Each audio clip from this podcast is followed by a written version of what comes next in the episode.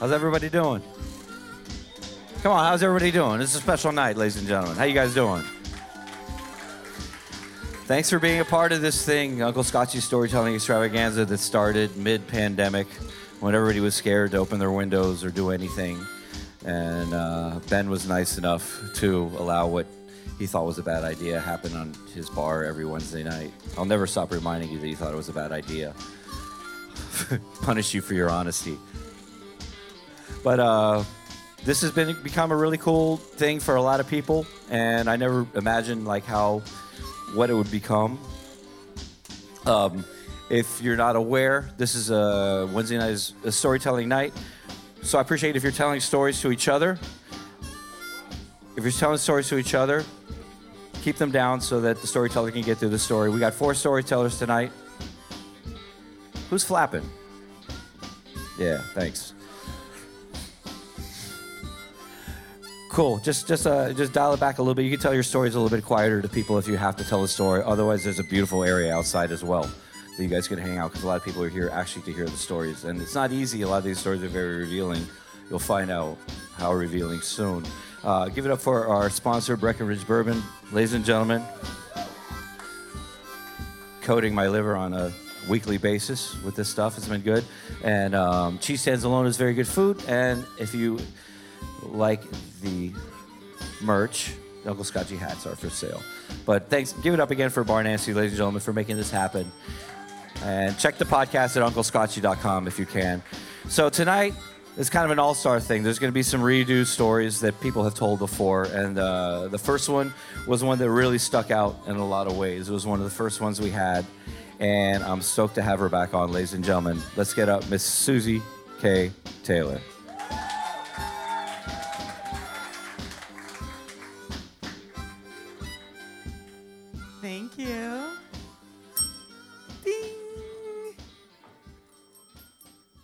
Um, hi, everybody. Uh, thank you all for coming. It's so nice to see everybody here. Um, some people that actually know me know me, and uh, some people who may. How, how, did anybody hear the story last time? Just had, yeah. Okay. Cool. Cool. So I will tell it from my perspective as it is today, which, as we know, time changes things, right? So the first time I told this story, which is part of a trilogy that I'm kind of creating called Boobs, Butts, and Botox. Yeah. So this is the butt part. And um, yeah. Thank you. My butt. Um, um, I'm, uh, my name is Susie K. Taylor. I was born Suzanne Marie Kreitman. I go by Susie K. Taylor, but I've recently realized that I want to bring back my maiden name. So I'm going by Susie Kreitman Taylor. So, hi, everybody. My name is Susie Kreitman Taylor. How are you? Yes, nice to see you guys. Thank you so much for coming out. Um, so, I'm going to tell you a story about my butt and why I made a mold of it for my husband. Okay, here we go. So I got to start a little bit about where I come from. So I'm from Miami, I'm a native, and thank you. I was born in Baptist Hospital. Yes, Baptist hospitals. And um, my father was a doctor, and my father was an orthopedic doctor, so it was all about mobility and body work and stuff like that. And when I was younger, he made it very clear to me that I should make a mold of my body because one day I won't look the way I looked when I was 16 years old. And I guess some people might think that's strange for a father to say to them, but my dad was real. He was super real. He was like, You got a lot of things from your family, you got creative energy, you got powerful alpha female energy, and you got the Kreitman legs and the Kreitman butt. So as you age, you know what I mean? It's not gonna be so cute. And I was like, not me. I'll work out every single day and I'll be really fit, and that'll never happen to me. So, um, you know, I go on about my life and I have kids and I get, well, I get married, I have kids, and I stop acting, and then I return to acting and I start doing some theater and start doing some film. And sometimes when your agent doesn't get you some jobs, you have to get yourself some jobs. So you go online. And um, one of the places we go online as an actor is Backstage. And Backstage sometimes has castings. And I saw a casting for a yoga instructor, and I was like, okay, cool. So I went to this casting, and um, it was for a movie called Cuddles which actually was produced in Miami and ended up winning some awards at some festivals, which was great. And the writer and I believe the producer is here this evening, Janet, right here. So, so da, da, da. here we go. So, how it goes in Miami, you know, when a backstage audition, you're like, okay, no, I'm just gonna go to the audition. So you walk in and you audition.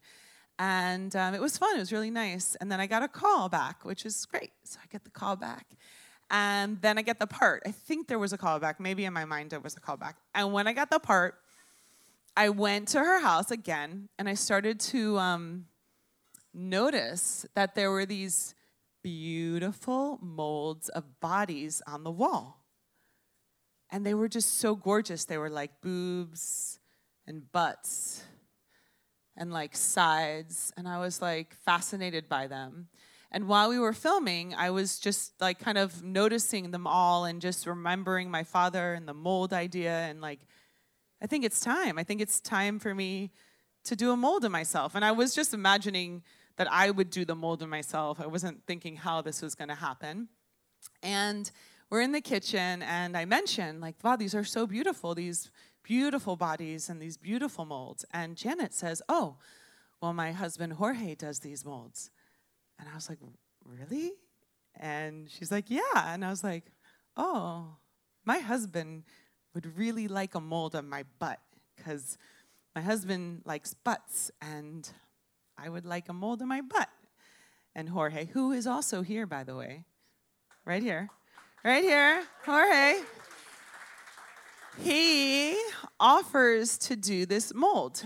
Now, what's happening to me personally is that I'm acting, but I'm simultaneously learning a lot about myself and being brave and being more of an artist, maybe a performance artist. And I'm thinking of this as this really cool opportunity to be brave as an artist. So it's like a combo thing. Like, Stephen's like, don't buy me any gifts for our anniversary. But I'm like, this is the perfect gift for your anniversary. And on top of it, it's like an artistic expression. So it's like, it's a two for one, right? And uh, so I'm like, okay, so Jorge's like, do you want to do a mold? And I'm like, sure, I'll do a mold. But, you know, we film the film, I go home, I don't think about it. And then I get a text and I get a text and it says, okay, when would you like to do your mold? And I was like, I don't know, next week. We'll do the mold next week. Psh, whatever. And I'm not thinking about it. I'm just thinking that's a thing I said I was going to do. Follow through with what you say you're going to do. You're going to do it. There we go. But the day of the mold, I'm like totally PMSing. I'm really upset. I had a fight with Stephen. I don't want to do this mold anymore. I'm really not having it. And a friend of mine happens to come by to visit, and she's like, What you doing today? And I said, I'm supposed to do this mold of my ass for my husband for our anniversary. And she's like, Are you going to do it? And I was so mad, but because it was like the artistic expression part of it, like that pushed me to do it. So I was like, I got to do it. Like I said I was going to do it, I'm going to do it. And then maybe it'll be for his birthday or our anniversary or something. I don't know, but I'm going to do it. So she's like, Well, I'll go with you. I'll go with, with you. And so who she is, is Sophia. Sophia's like from my neighborhood. She's this beautiful blonde, Swedish, Norwegian type of person. And she's gorgeous and she's super kind. And she's like, I'll be your chaperone. I'm like, Oh, okay. I need a chaperone. I didn't, I didn't realize that, but all right. So we go to the house and Janet's like, Hi. And I'm like, Hi. She's like, Jorge's in the back. And I'm like, Okay. So we go into his studio, and uh, Jorge's like, okay, so here's, here's what I'm thinking. I'm thinking that you do this pose, and you just kind of like go like this, and then I'm gonna use this blue mold, and we're just gonna cover your butt. and we're gonna just cover everything, and then that's the mold. That's how it's gonna look. And I was like, you know what? I have a better idea. How about like I lean up against the wall and I look back? So it's like this one cheek is out, and it's like, it looks like I'm looking over my shoulder. And he's like, right, but it's only gonna be from here to here. And I'm like, I know, but it'll communicate that whole like cheeky vibe, you know? And Jorge, what a sweetheart. He's like, um, okay, sure. Sure, are you sure? I'm like, I'm sure. It's me. I'm an artist. I got it. This is what I want to do. So Jorge takes out this mold. It's blue, like molding paint. And he says to me, This is really good mold. It really captures everything. And I'm like, Awesome. This is great. So first he has, well, no, wait. First I have to get naked with Jorge, who I have never really met before. But I'm cool. And I have a very bizarre point of view about my body. My body, in my mind, even though I've had two kids and many other situations, has not changed since I'm 16 years old. In my mind, my body is amazing. So when I get undressed, I'm like, Jesus, this is crazy. like, oh my God. I'm like naked here, and like his wife is right next door. This is crazy. and my friend is taking pictures, you know, of the whole thing and my body's up against the wall and I'm looking back and he paints me like with this blue paint and he's like this artist so he's like okay here we go and he paints me all and it's cold and he gets everywhere like everywhere on me and I'm like kind of freaking out you know but I'm kind of loving it and then I'm thinking what's Janet thinking what is Janet thinking right now? Because the way my mind would work would be like, there's a naked lady in the room with my husband right now, and my mind would just spin out of control because I'm incredibly jealous and angry and I'm such a jerk. And I would just go into this whole like rant in my head. But I'm thinking, she saw me come in. She told me your husband does this.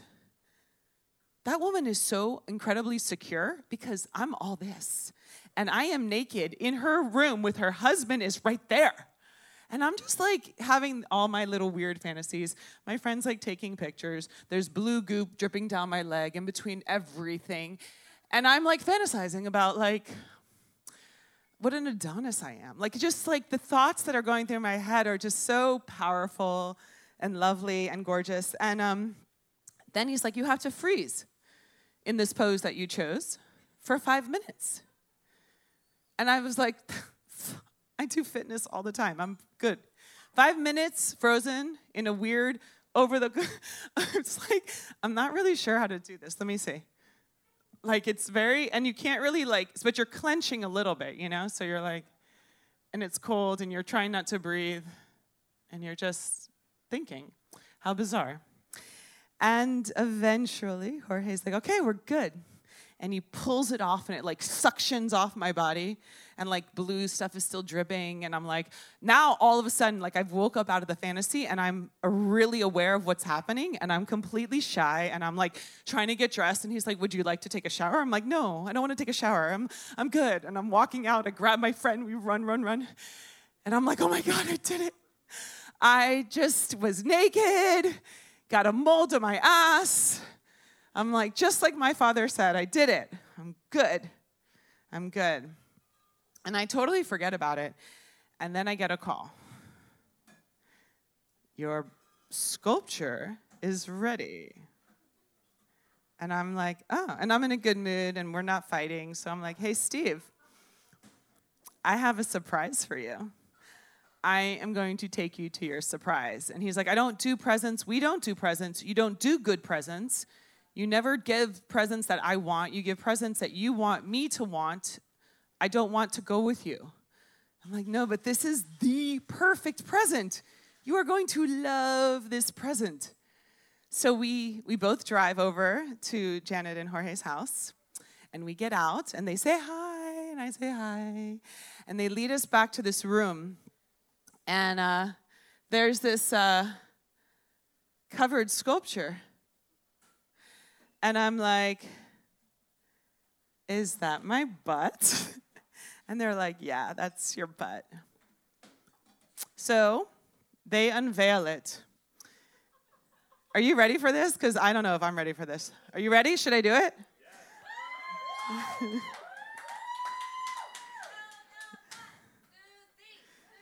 All right, okay, okay, okay, okay, here we go. Oh, it turns. Look at this. This, is my ass. Do we see what's happening here? Now, let me set the room again. I'm gonna set the room. Now, my husband is there, Janet is there, Jorge is there, and I'm there and we're looking at my ass, and it is nothing, nothing like what I imagined in my totally distorted point of view of my body. and uh, again, I had this outer body experience, and everything that I had at that moment, remember this moment? Like this whole thing, like I'm so fucking hot, like oh my God. All of that just disappears. And um, all of a sudden I realized who I am and that my father was right and I should have done it earlier. And damn those fucking Kreitman genes of fucking cellulite. And isn't cellulite angry? How angry am I that I have this much cellulite on my fucking ass? And all these things are going through my head. And then I realize that Stephen, my husband, is standing right next to me.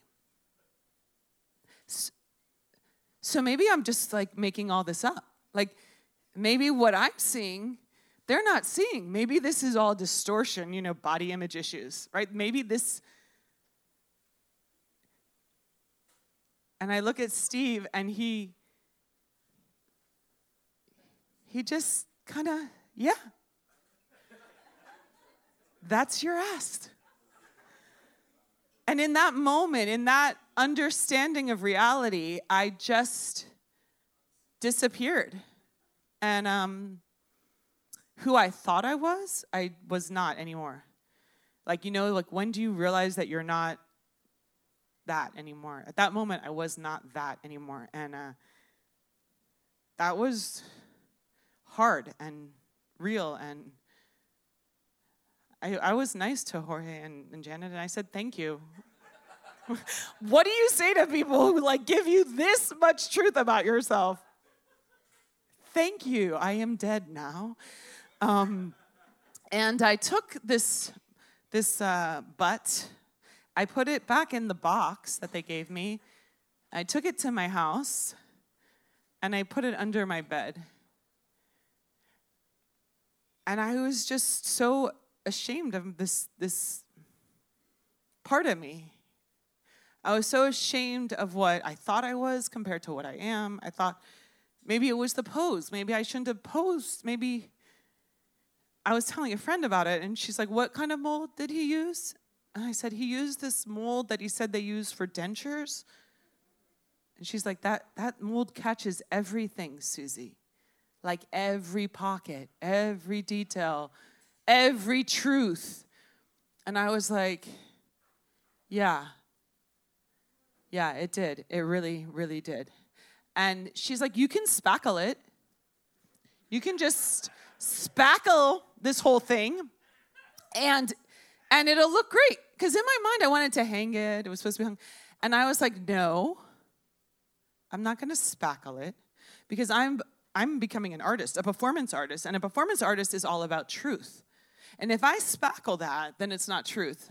So I'm just gonna deal with it. And um, one day, I don't even, I was looking under my bed. I saw the box and I opened it and it didn't feel so bad anymore. And I saw it and I was like, you know what? That's my ass. Maybe when I'm 80, I'm gonna look at that ass and be like, that's an awesome ass. That's a fucking awesome ass. Maybe, maybe I'll look back and be like, yeah, Suze, good job that you did that at 46 years old. So I took this butt and I thought, where am I to put it? I'm to put it somewhere in the house. I'm to put it up. I'm to look at it. I'm to make other people look at my butt. That's what I do. So I took it and I put it outside because there was a pot. And I put it in the pot. So I could see my butt right by the pool. And when my kids go swimming, they see my butt.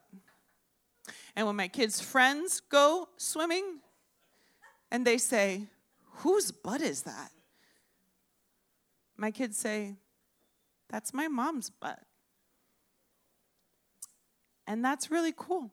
And so I just want to say that this is my ass, and I'm going to sign it today.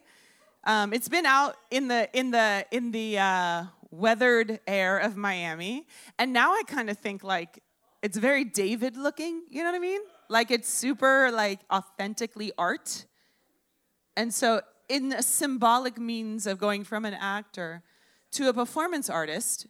Do you guys know the difference between an actor and a performance artist? Me neither until I finally looked it up. And here's the difference actors tell like lies about, you know, in characters to reveal truths, right? But performance artists, they tell truths about themselves so that we can all figure out what our lies are about. Are you ready? I'm becoming a performance artist at this exact moment in front of your eyes. One, two, I'm sorry, Jorge, it's happening. Woo! S, right there, K, T. Here we go. I think I should. This is for sure what I am. I've the one thing I will tell you that I've learned about myself after all this self-awareness stuff is I am a complete asshole. I think horrible things all the time about myself and other people. And then I realize I'm thinking about those things and I think, wow, that was really mean. And then I think, you don't need to think that, but you are an asshole. And I'm like, yeah, like that's how it is. So that's my ass. That's my story about my butt. And I really appreciate your time. Thank you so much. Susie Kreitman Taylor, ladies and gentlemen.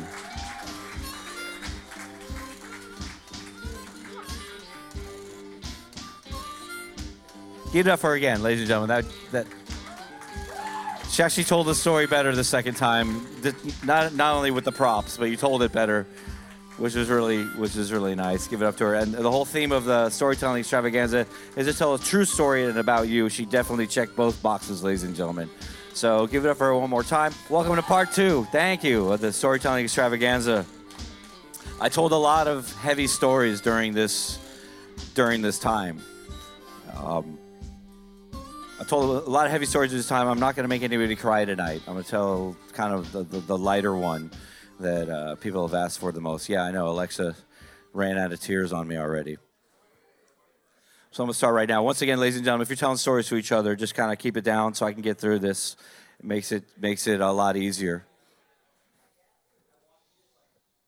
Thank you. Getting old is a motherfucker. Getting old is a motherfucker. But as my father used to say, it beats the alternative. I was playing a gig at Lagniappe, one of my favorite places to play with my band Juke, uh, one night with uh, with my guys, and it's Lagniappe is a three set occasion, all right, and then in between sets, everybody kind of goes outside, hangs out, and smokes weed and chills, and uh, this was the before the last set was about to start. I'm finishing my cigarette, my guys go inside and I see this little blonde girl, this little cute blonde girl that was dancing to the to our music the whole time, and uh, she rolls up, and she looks up to me she, and she goes, uh, "Tell me three interesting things about yourself." I'm like kind of drunk, kind of stoned. I'm like, I don't, I'm like, my mom's dead, my dad's dying, and I used to teach tennis for a living. That's what came out of my fucking mouth. And uh, I guess that worked because uh, we started talking and uh, she seemed pretty engaged. And but I got to play, so I give her one of my cards for my band with a website so she can see when we're playing. I'm like, my number's on there, you know, shot in the dark. If you ever have any questions about what. Um, so I go in and I play a couple songs and she leaves. I'm like, I'm never going to see her again. And I remember I was driving home with Marcel and uh, I got it. I got a text from her. Awesome. So we're texting all night. We're texting all night long. So uh, I ask her, you know, I'm like, hey, do you ever want to come over and have some dinner? She says, well, I'm busy tomorrow. I can come over the night after. Fuck yes. So I get ready to prepare my my my classic first date meal. It's uh, maple chipotle salmon. That's my jam. Sounds complicated, sounds exotic. It's pretty simple. It's salmon, maple syrup, soy sauce, chipotle peppers, marinate it. Then you render down the marinade till it's kind of like a glaze. Put the glaze on some mashed potatoes and asparagus. Boom, master chef. Keep it down a little bit, please, during the stories. Um, so what happened is um, I'm getting ready for this. I go and I go to the liquor store. I get uh, the salmon, all this stuff, and then I go to the liquor store. I get a big bottle of Jameson, and I'm in the kitchen prepping. I'm in the kitchen prepping, and I fuck my back up really, really bad. How? Ask me how I fuck my back up. Sneezing. I sneezed. That's something that happens when you start getting older. You can have a bad sneeze and it fucks your whole. But here's the thing at this time, I'm 47. This girl's 22. I'm not calling this 22 year old and telling her that I fucked my back up. Can we reschedule? I'm not getting any younger. I'm running out of time. So I'm like, okay, I'll soldier through. She'll, she'll show up, and I'll just make sure I stay on my feet, no getting up and sitting down and making that sound. Um, can't. So I'll stand up through like the majority of the date while I'm cooking, and we'll have some drinks. And by that time, maybe the, the Jameson will uh, numb the pain. And then after I sit down, I'll just wing it improv from there, whatever.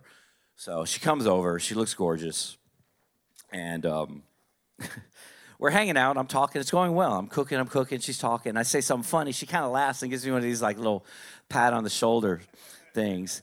And I'm like, oh, no, no, no, no, no, no, no, no. I feel myself going down. I can't catch myself. I'm like, no, no, no, no. I go, I fall down on the fucking kitchen floor. And she's laughing at me like, you know, it's fun. And I'm all, and I'm thinking in my head, I don't know how I'm going to get back up without asking for her help but I'm not asking for her help. I don't know what I'm going to do. This is a problem. And then, then the Lord intervened. She had to go to the bathroom. Like, oh God.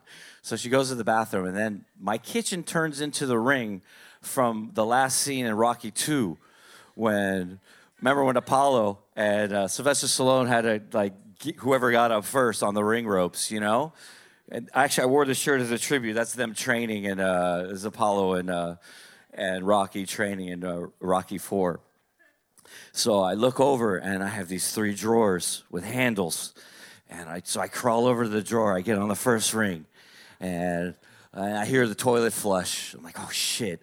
And I'm on the second ring, you know, it's listening, and I get on the third ring, and I hear the door open. I hear little feet going down the hall and I finally got up right when I get up. She walks in, I'm fine. I did it. I pulled it off. Awesome. Yes, I won. Adrian. totally. So everything goes pretty well. We sit down. Um, I'm drinking more than usual, which is a lot to compensate. And she's keeping up with me, which is weird because she's 22 and I drink a copious amount. You don't get the name Uncle Scotchy for nothing. Next thing I know, I wake up. I guess I didn't close the curtain. The sun's in my face. I feel on my face. I look up, and there she is on my chest, looking at me, smiling. And she's just wearing panties. I guess we just made out and fell asleep. And I'm like, I kind of want her to go, but you know, yeah, my, my back still hurts. But she's there, she's smiling, and I don't know what to do. She's like, can you make me some coffee? I'm like, yeah, absolutely. I'll make you coffee. So I go over and I need coffee too. I make her some coffee. We start talking. I'm trying to move around like without making sounds again. And uh, I make her a second cup of coffee. We keep talking. Things are going really well. And she's still fucking naked walking around my house like nothing. And uh, we have a third cup of coffee. All right? Three cups of coffee in the morning. Then we're back on my bed. We're making out. And I'm like, oh shit this is to happen. We're to have sex. I better figure this out so she's on top because I damn sure can't pull this off on top with my back and my old. So she's on top of me, and the, the, the sun's shining through the window, long blonde hair everywhere. This is awesome. Like, this is going great. Then I'm like, wait a minute. Oh, shit. I'm to come. And then I look at her. I'm like, oh, shit. She's to come too. This is great. First time, we're gonna come at the same time while I'm crippled. What are the fucking odds? This is great. This is going, this is going. I'm wearing a condom, by the way. Uh, this is going, this is going. And I felt a sensation that I've never felt. I didn't know it was a thing or it could be a thing. As soon as I come due north to the west, my ass goes at the exact same time, like a 90 degree angle. Just the most horrible sound. And it wasn't one of those farts it's like one, two, three, you smell it. No, immediate, stinging the nostrils. And she's looking down at me, and she's on top of me. And I look up, and the only thing I can, I have my hands over my face, and I say the only thing I can think to say is, oh no.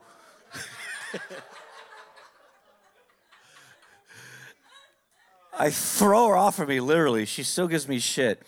Threw her into the wall off of me, run to the bathroom. I thought I painted a Picasso on the wall with my ass for sure. I run to the bathroom, check my work.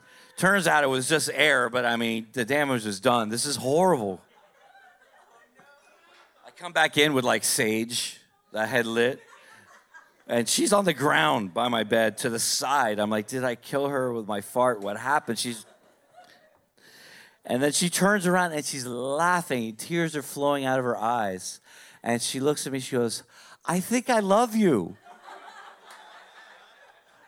and she moved in two days later and stayed with me for a year and a half. So, like my father used to say, Getting old's a motherfucker, but it beats the alternative. Thanks a lot, people. We got Marcel Salas coming up in a few minutes. I appreciate it. Enjoy yourselves. This is not the same. It's not Susie. This it's so sad without your butt, without your truth and your butt. Thanks to Susie again for telling her story, ladies and gentlemen. Who thought they were going to see a mold of a butt tonight? I don't think so.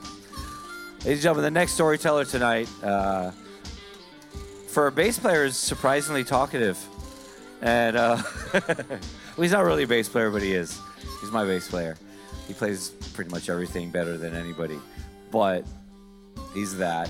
Um, he's kind of become a really uh, a big part of the storytelling extravaganza. He's, he's uh, showed up most weeks, less lately, fucker. But uh, yeah, exactly. But uh, he's really good at telling stories, and he he told this one story that I really liked, and asked him to come back here for the All Star thing. So, ladies and gentlemen, give it up for Mr. Marcel Salas, ladies and gentlemen. Nice hat, nice hat.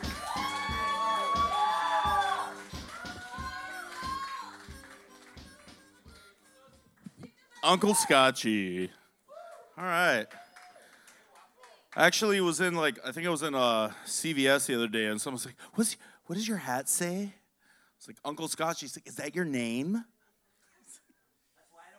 No, it's a friend of mine, but whatever. I'm not, I didn't explain it to her because I was, you know, whatever, buying Gatorade or whatever.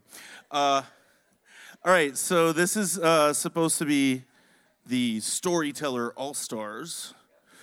We're telling stories that Eric asked us to retell here. So I'm telling this one again, and I'm figuring out how I can make it better.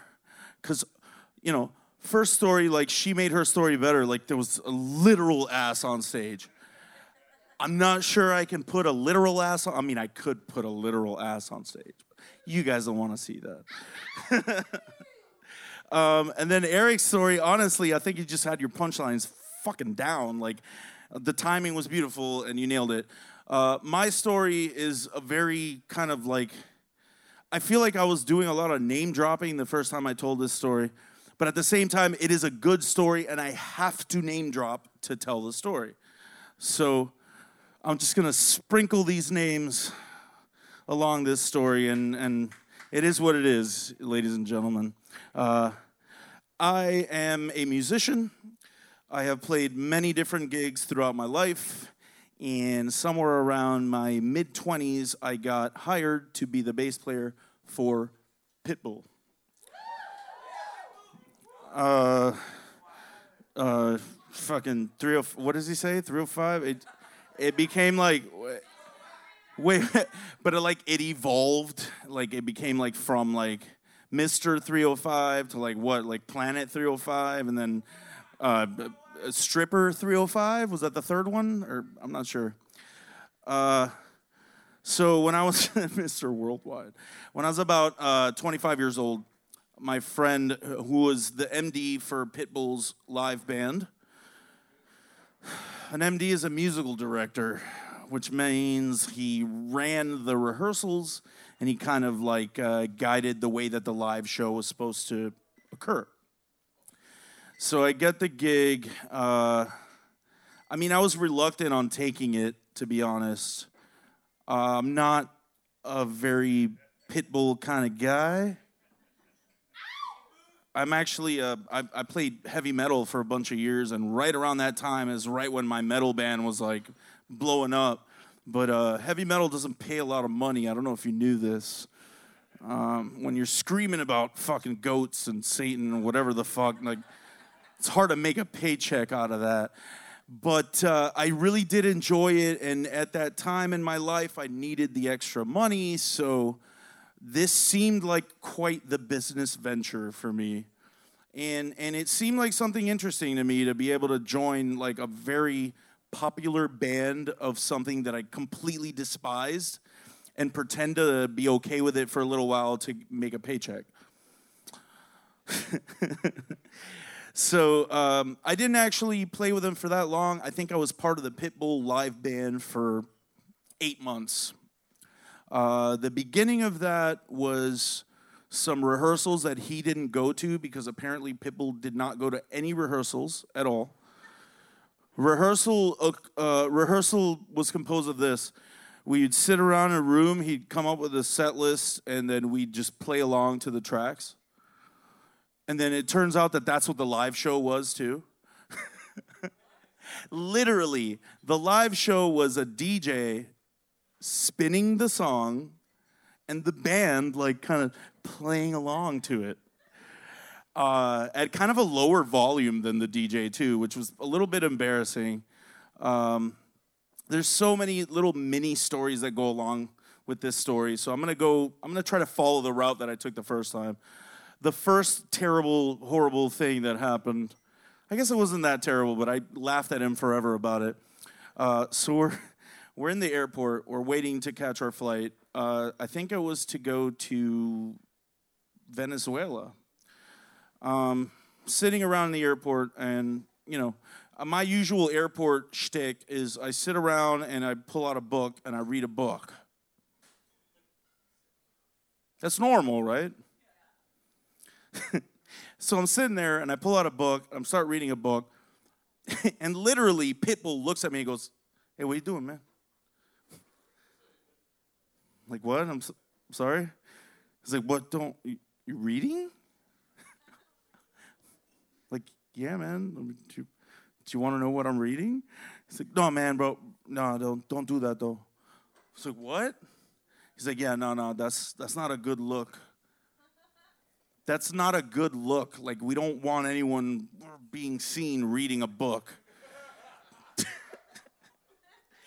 that was my first sign that this is this is gonna end really poorly for me. Uh, but the paychecks were fucking golden, so I, I hung out for a minute. This was the first sign that, like, yep, I do not belong here, and I do not, I'm not gonna get along with these people. This is gonna be terrible. But I still, the carrot was dangling, and yeah, I had some bills to pay, and so I followed the carrot down the rabbit hole. And uh, all right, so a couple of the next terrible things that happened. I would say that like him not showing up to rehearsals was pretty hilarious for me. Like I've never been in a band where the singer was like, "Nah, I mean, you guys just, you know, just go ahead and rehearse without me and I'll just show up at the show." And it makes sense because all we were doing is playing along to the track. So why would he even have to rehearse with us? Like it didn't even make any sense at that point. Uh, but it just felt like I was part of something that paid a lot more money than it was worth being part of.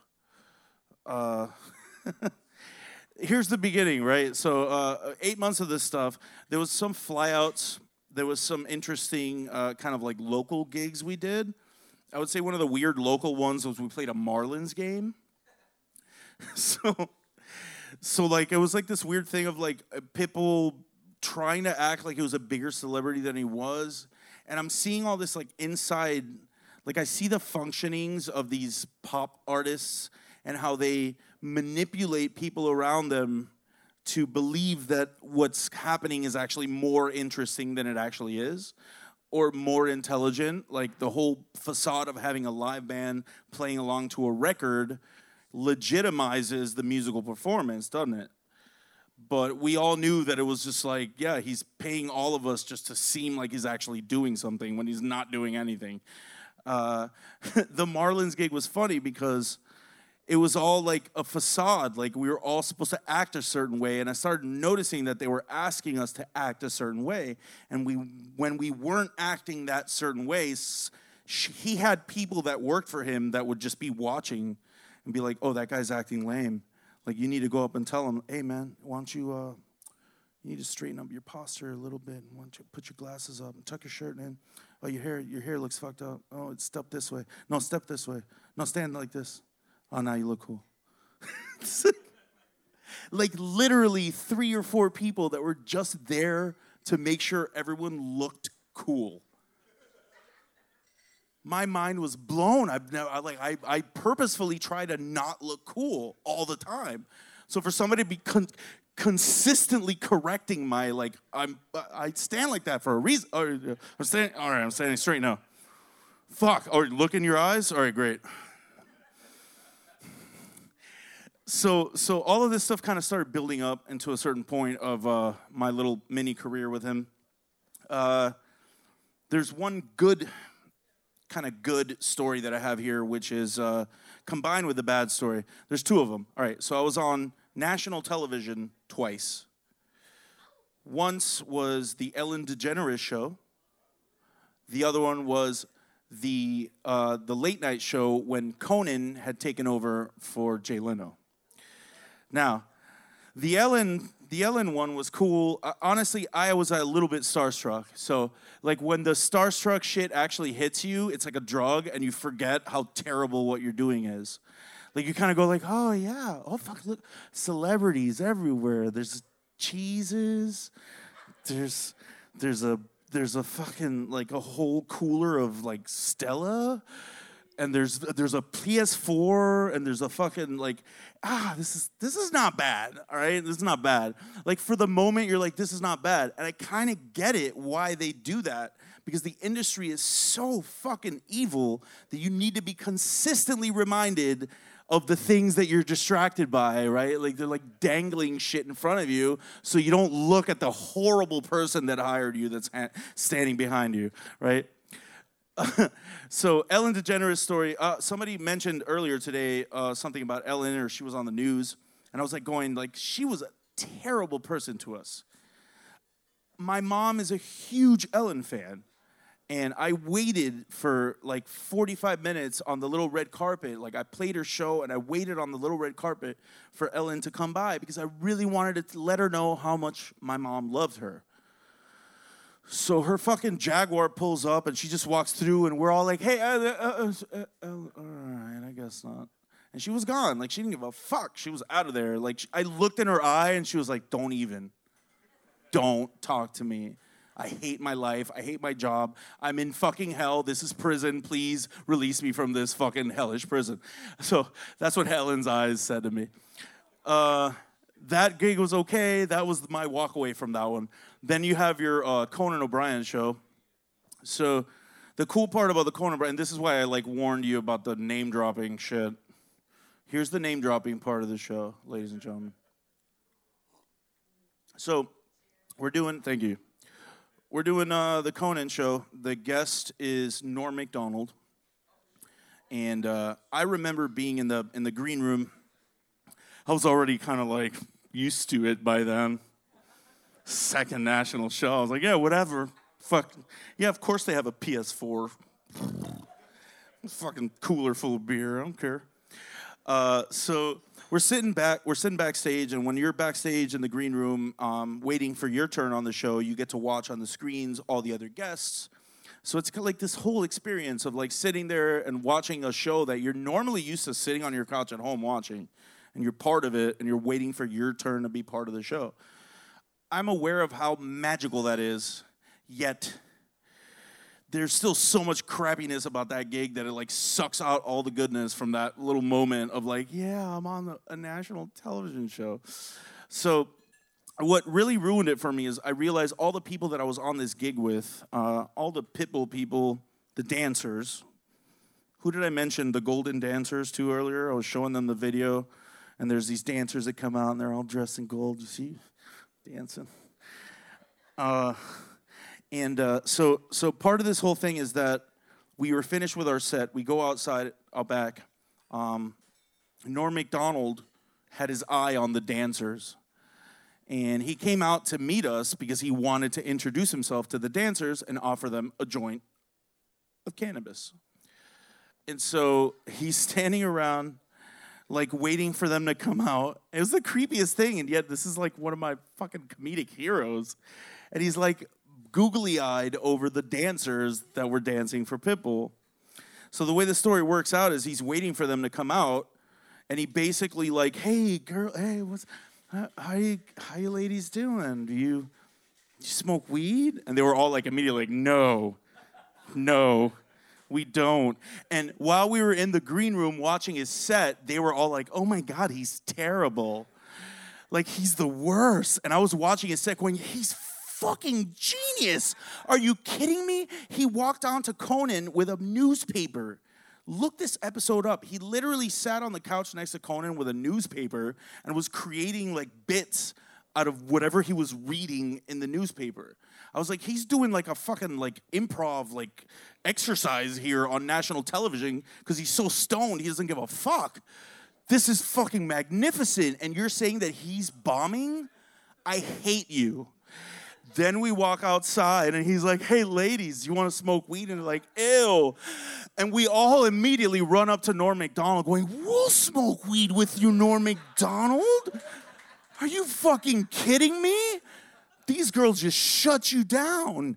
You're a national star and you just got shut down by the dancers that were waving their butts in front of me 20 minutes ago. Yes, we will smoke weed with you, Norm Macdonald. So we start smoking Norm Macdonald's weed. It was so fucking strong. I was like, oh, I get it. He's just high as shit all the time. Like he's just so gone that everything is just like he doesn't care whether you find it funny or not. He's just trying to make himself laugh. It made his comedy even more fucking valuable to me at that moment. Uh, but he also said, Hey, you guys are pretty cool. Do you guys want to come hang out at Tom Green's house later? We're like, What? Like, yeah, yeah, I'm doing uh, Tom Green's uh, internet show later. I mean, you guys seem pretty chill. You guys should come hang out. So here's where the entire Pitbull band split in two. The people that are that still ended up playing for Pitbull were like, "No, he was terrible. I don't want to go." Tom Green, is that that guy that hangs hangs sausages from the ceiling? no. No, we're not going there. And then all the guys that eventually left the band within the next three months were like, fuck yeah, we're going to Tom Green's. So it just kind of shows you, like, the, the, the, you know, you have to have the right demographic and you have to, like, your demographic is everything. And when you have a mixed demographic, your band's to split immediately when Norm Macdonald invites you to smoke weed with Tom Green. So half of the band fucking splits immediately to go smoke weed with Norm Macdonald and Tom Green. Why the fuck wouldn't we? Uh, so I show up at Tom Green's house, knock on his door. Tom Green answers the door. Now you're talking to somebody who loves Tom Green. I f- like he's like pre Tim and Eric. Like to me, Tom Green started Tim and Eric type of comedy, like this whole like really absurd reductionist weird. Like he walked into a fucking store and like poured a bottle of mustard in his mouth, dressed like a fucking cow. I love this dude. This guy's like my hero, and he's answering the door. Very nice. Hey, how's it going? I'm Tom Green. Come inside my house. Come hang out. Do you want a beer? He had a beer in his fridge. He offered me a beer from his fridge. He gave me a tour of his house. I'm talking like Tom Green now. He's Canadian. It's like, oh, check it out. This is my house, and you know, this is my living room. We have the whole thing set up. So he had the whole setup for the live show. He had like a bleachers in his living room, and he had the little desk and everything. And then he takes me out onto the balcony, and we're looking on the balcony. There's a bunch of people hanging out his house. We're smoking weed. I'm smoking weed now with Tom Green on the balcony, and we're looking across the valley. This is in like Beverly Hills and then we see a fire. this is right when the fire started. No one had seen one yet. We're like, the fuck is that? He's like, he's like, I think that's fire. there was literally the fires were starting that night, that moment. And we were like, okay, I guess that's a fire. Somebody will put it out. And then the rest of the night occurred. And little did we know that's where the great fires of LA started that fucking night. Uh, all right, so so we go back inside, and it turns out that Tom Green's producer was, uh, oh, frick, what's this other guy's name? Rob, uh, Rob Schneider's brother was was Tom Green's like internet show producer, and he's just looks like Rob Schneider but fat.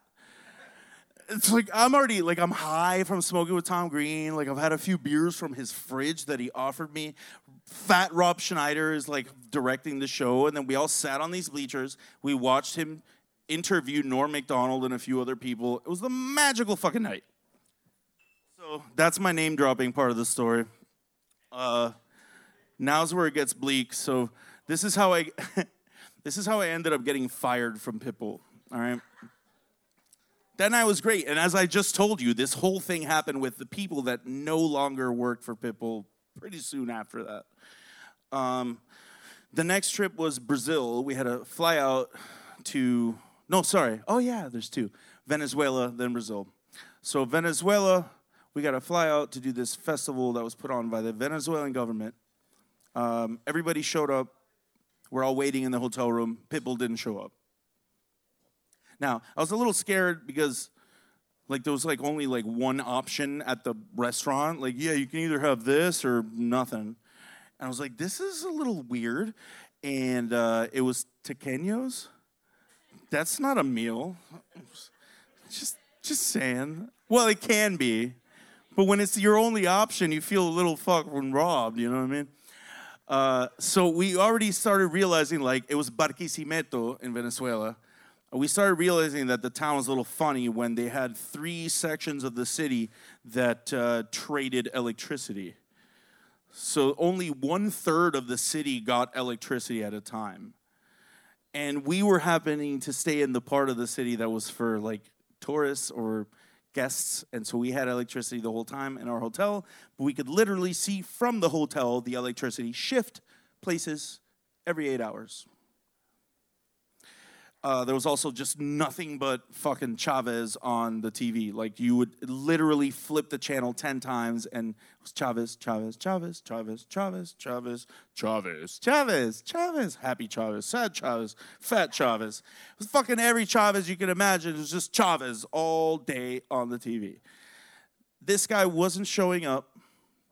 Um, and then there was, I think, on the third day or fourth day of Pitbull not showing up. The reason he didn't show up was because he double booked himself with the MTV Music Awards and with this government run Venezuelan music festival. So, third day happens, uh, and everyone's kind of getting worried, and we don't know what's going on. Everyone's there, the entire crew is there except for him. And uh, I think somebody like calls my hotel room from their hotel room, like, hey man, look outside your peephole. I'm like, what the fuck, bro? Really? Look outside your peephole? Like, yeah, look outside your peephole right now. Go up to the door. I look outside the peephole, and there's a military guy standing outside the door with the biggest gun I had ever seen in my entire life. You're talking like it's, I don't even know, like, it looks like the kind of shit that should have been on a turret. And he's just standing there holding it.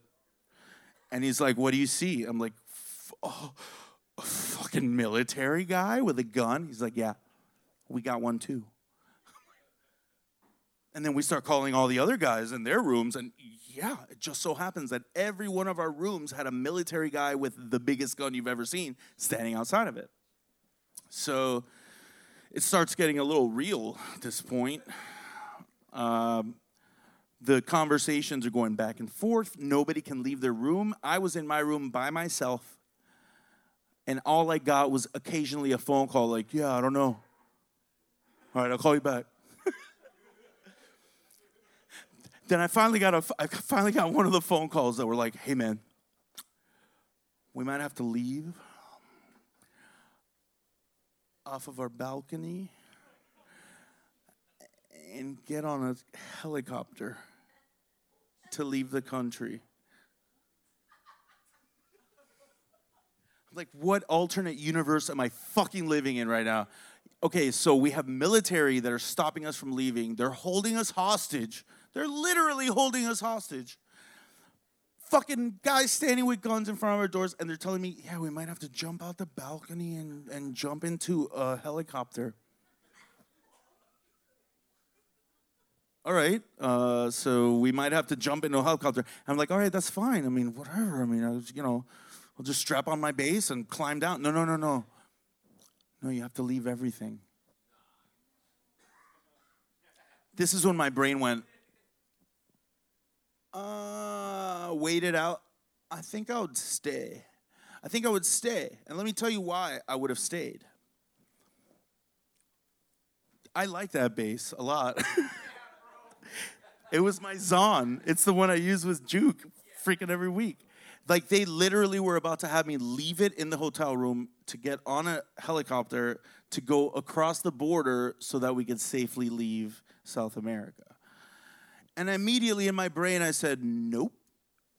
Nope. If it comes down to that, I will gladly duke it out with the Venezuelan government. And I'll let them know Pitbull is a fucking piece of shit. You can post it all over, you can put my face on it. I don't care. You call my family in Miami, they'll fucking come get me. I'll swear to God, like I don't pledge allegiance to this piece of shit at all. Luckily, the next day everything got settled, and uh, I guess he promised them he would come back. He never did, but we got out of there. all right, I got one more little Pitbull piece for you guys, and this is kind of the reason why I, I got fired and, and why I left. This part of the story is in Brazil it was in, uh, um, oh, Jesus Christ. Oh, Sao Paulo. So we had this uh, little mini concert in Sao Paulo. It's actually one of the biggest shows I've ever played. There was about 30,000 people.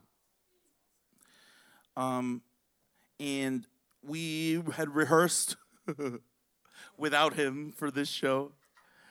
And uh, we had this big show, and I was first of all very disillusioned with that city. Uh, I stayed in the hotel. I like drinking beer and whiskey, and apparently, one beer in that hotel was about 30 US. Yeah, so they were basically like, "Yeah, you like to get drunk? That's not ever gonna happen. You don't have enough money to actually." you don't have enough money to get drunk, so good luck, buddy. So I was already in a bad mood that trip, honestly. Uh, we didn't have a lot of per diem, which per diem is like, I don't know, for you non touring or business people, it's money you get every day to spend on stuff. I think they gave me like 20 bucks a day and a beer was 30 bucks. I couldn't even afford one beer with one day worth of per diem. So we did this show.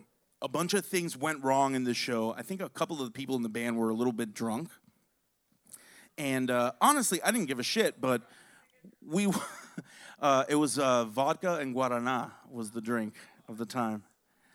Yeah, it was kind of like uh, I don't know what you call that shit, but it's vodka and Sprite or some shit. So, so, um, so we do this show. Things go wrong. I, I step outside the stage, and uh, back then, Pitbull had this manager named Purple. Purple was the tour manager for Two Live Crew. Purple was a big dude, like big dude, like 320, 6'7. Big dude. Um, and basically, I walked out of that uh, stage. I walked into the the back tent. You know, I'm pouring myself another vodka and guarana because that's all there was. And I was like, "Hey, man, you know that was a good set or whatever, but you know this or I think I mentioned something that went wrong And I remember him going, hey, hey, hey, hey, let me talk to you real quick. I'm like, all right. He walks me outside, he grabs me by my neck, and he picks me up against the wall. Like literally holds me very easily against the wall. And he says, if you ever say anything about something going wrong in front of Pitt again, I'll end you. Puts me down like a freaking forklift.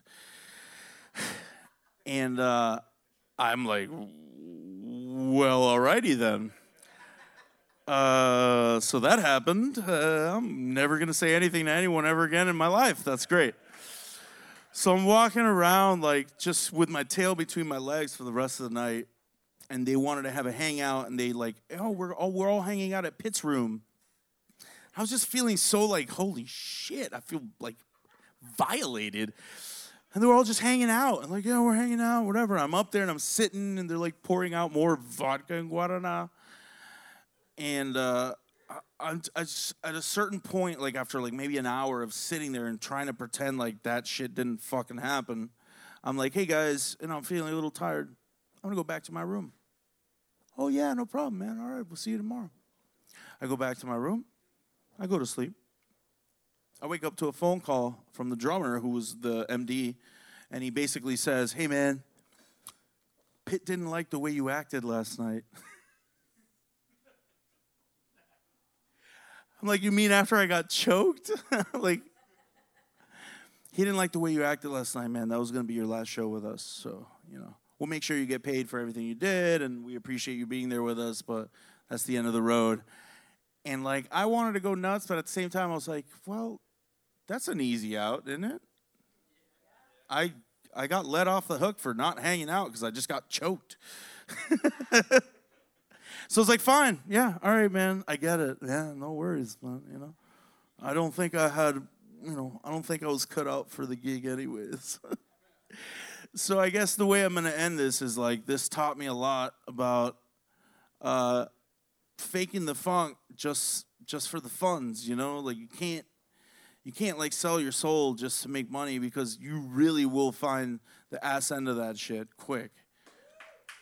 Especially, especially when it comes to something like art or music or anything that has to do with creativity. If you're faking it, it will bite you in the ass and it'll bite you hard. And so I learned my lesson real well. I hope you guys enjoyed this story.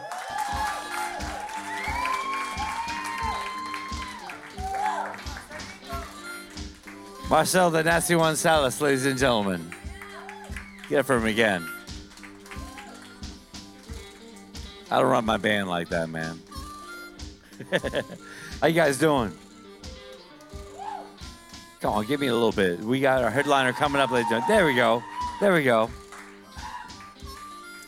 You guys thinned out a little bit, but I'm really stoked. I wanted this guy to go on last because I really appreciated his story.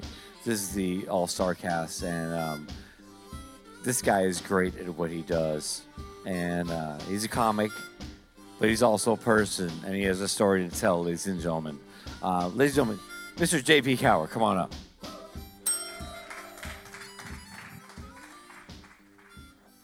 Thank you. Another round of applause for the host, Uncle Scotchy. And the other people that told her stories. Uh, Susie, her ass, put her ass on display here. It was pretty nice. I wish it was still here so I had something to enjoy. How you guys doing tonight? All right. All right. I want to talk about bullies tonight. See, uh, I actually failed sixth grade. And the next year, my mom actually put me in a,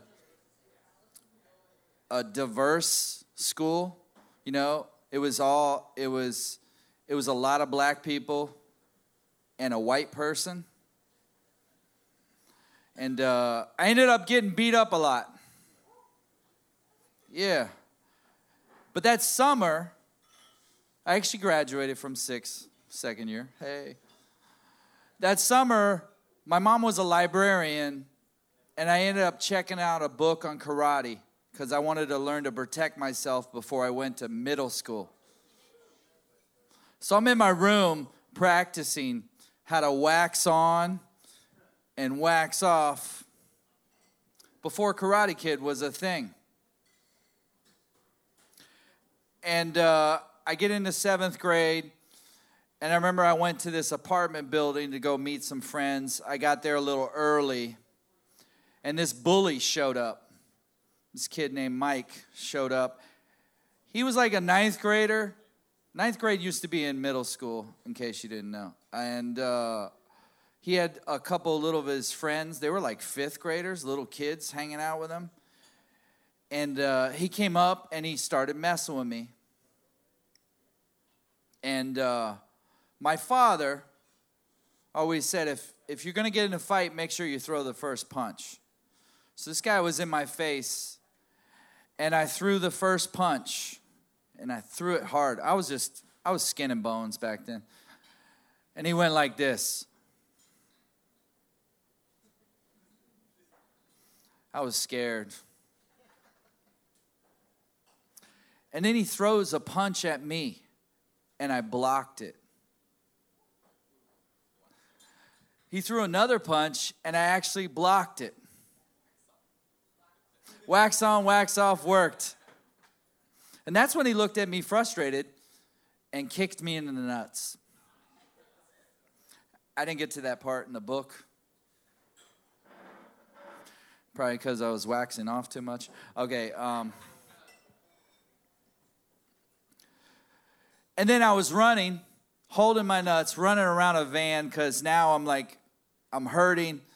And I'm going, You're an asshole. You can't fight like a man. And he goes, When I fight, I use everything.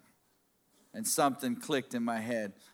I saw a bunch of rocks on the ground and I started throwing the rocks and they started fucking scattering.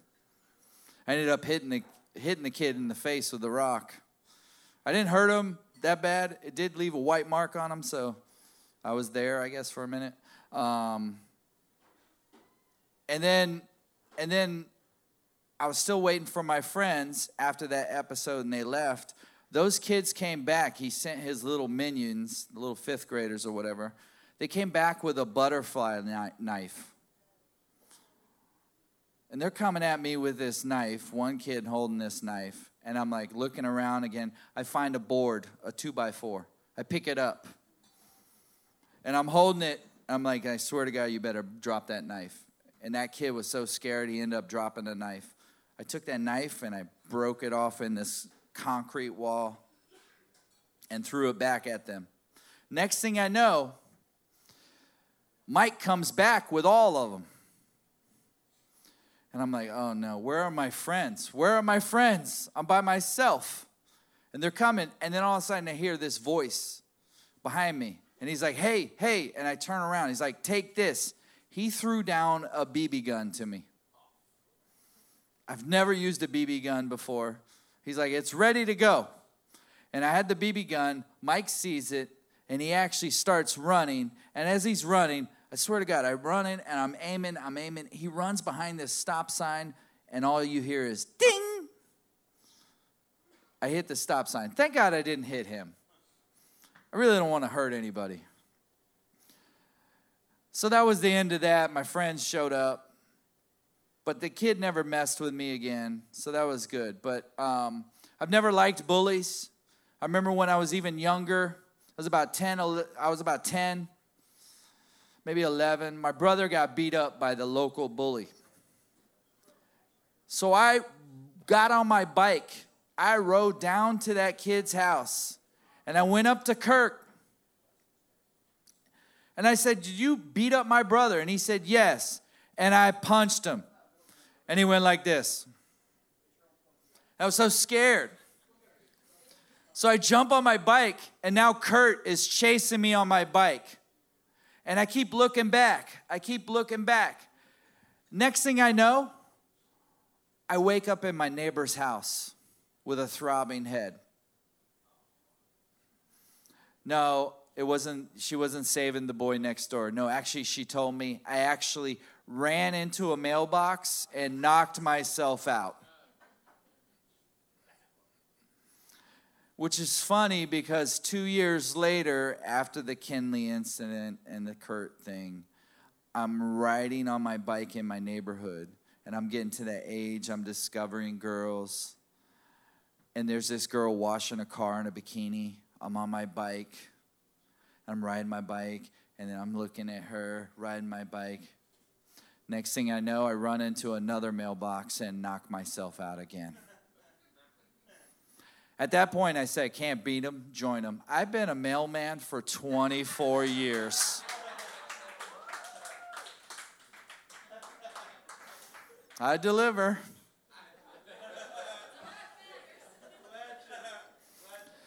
But, but I, I'm essential, thank you.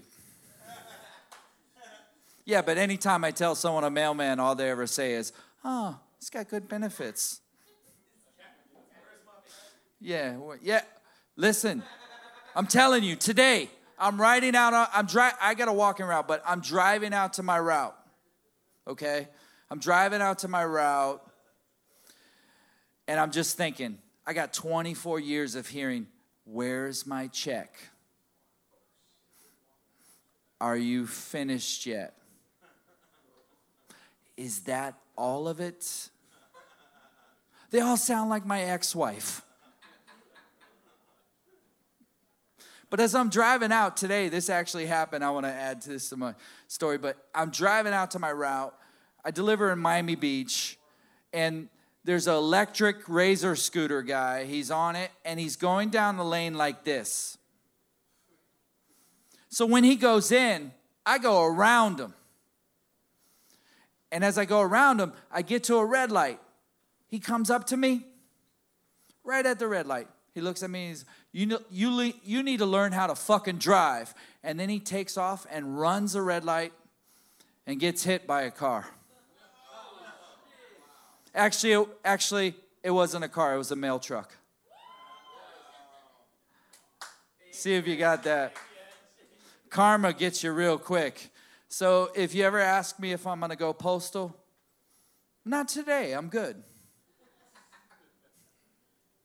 But actually, the post office has been great to me. Actually, uh, uh, about four years ago, I actually started uh, teaching carriers how to deliver mail.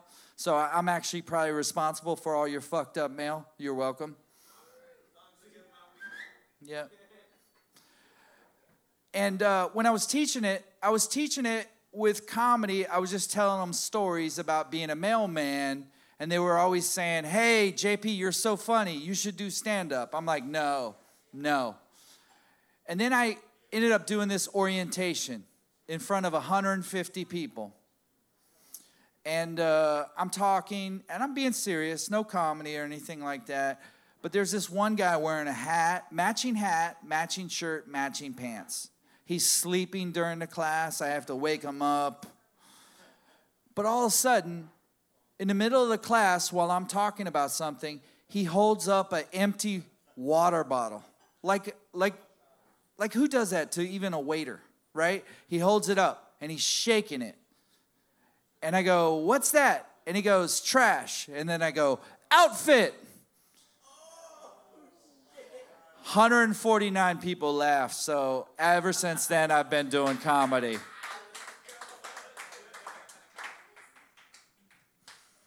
Yeah. And uh, it's great though, delivering mail on South Beach, but it is, you know, you got the elements and everything. And I don't, I remember the first day I drive out to my route and most of it's walking. And um, this lady is walking her dog. And as she's walking up to, I'm sweating balls. It's hot as hell. Miami Beach, hot as hell. She looks at the sun, looks at me. She goes, Is it hot enough for you? I'm like, what the fuck? The second day I see her, it's gonna rain. She's walking with her dog. She looks at me, looks at the sky, and she goes, You're gonna get rained on. I'm like, Of course, that's when I become WAP, wet ass postman. Um, the third day, I can't take this lady because here she comes with her dog. Just walking up, and I'm like, I gotta, I can't take her. I go to cross the street. I stepped in dog shit. True story. Sure enough, she comes by, looks at my shoe, looks at me, and she goes, I saw that coming. I know. I'm glad to, I'm glad to know that my dog spray works on humans now. I'm just kidding. Come on. Yeah. All right, guys. It, hey, if you're going to go postal, do it, right? All right. That's the end of my story. Have a good night, y'all. Give it for the great JP Coward, ladies and gentlemen. Give it up for the great JP Coward, ladies and gentlemen, one more time. Susie Craven, Marcel, my story about pooping. Um, thanks for hanging out, ladies and gentlemen. Uh, next week, we're doing something special.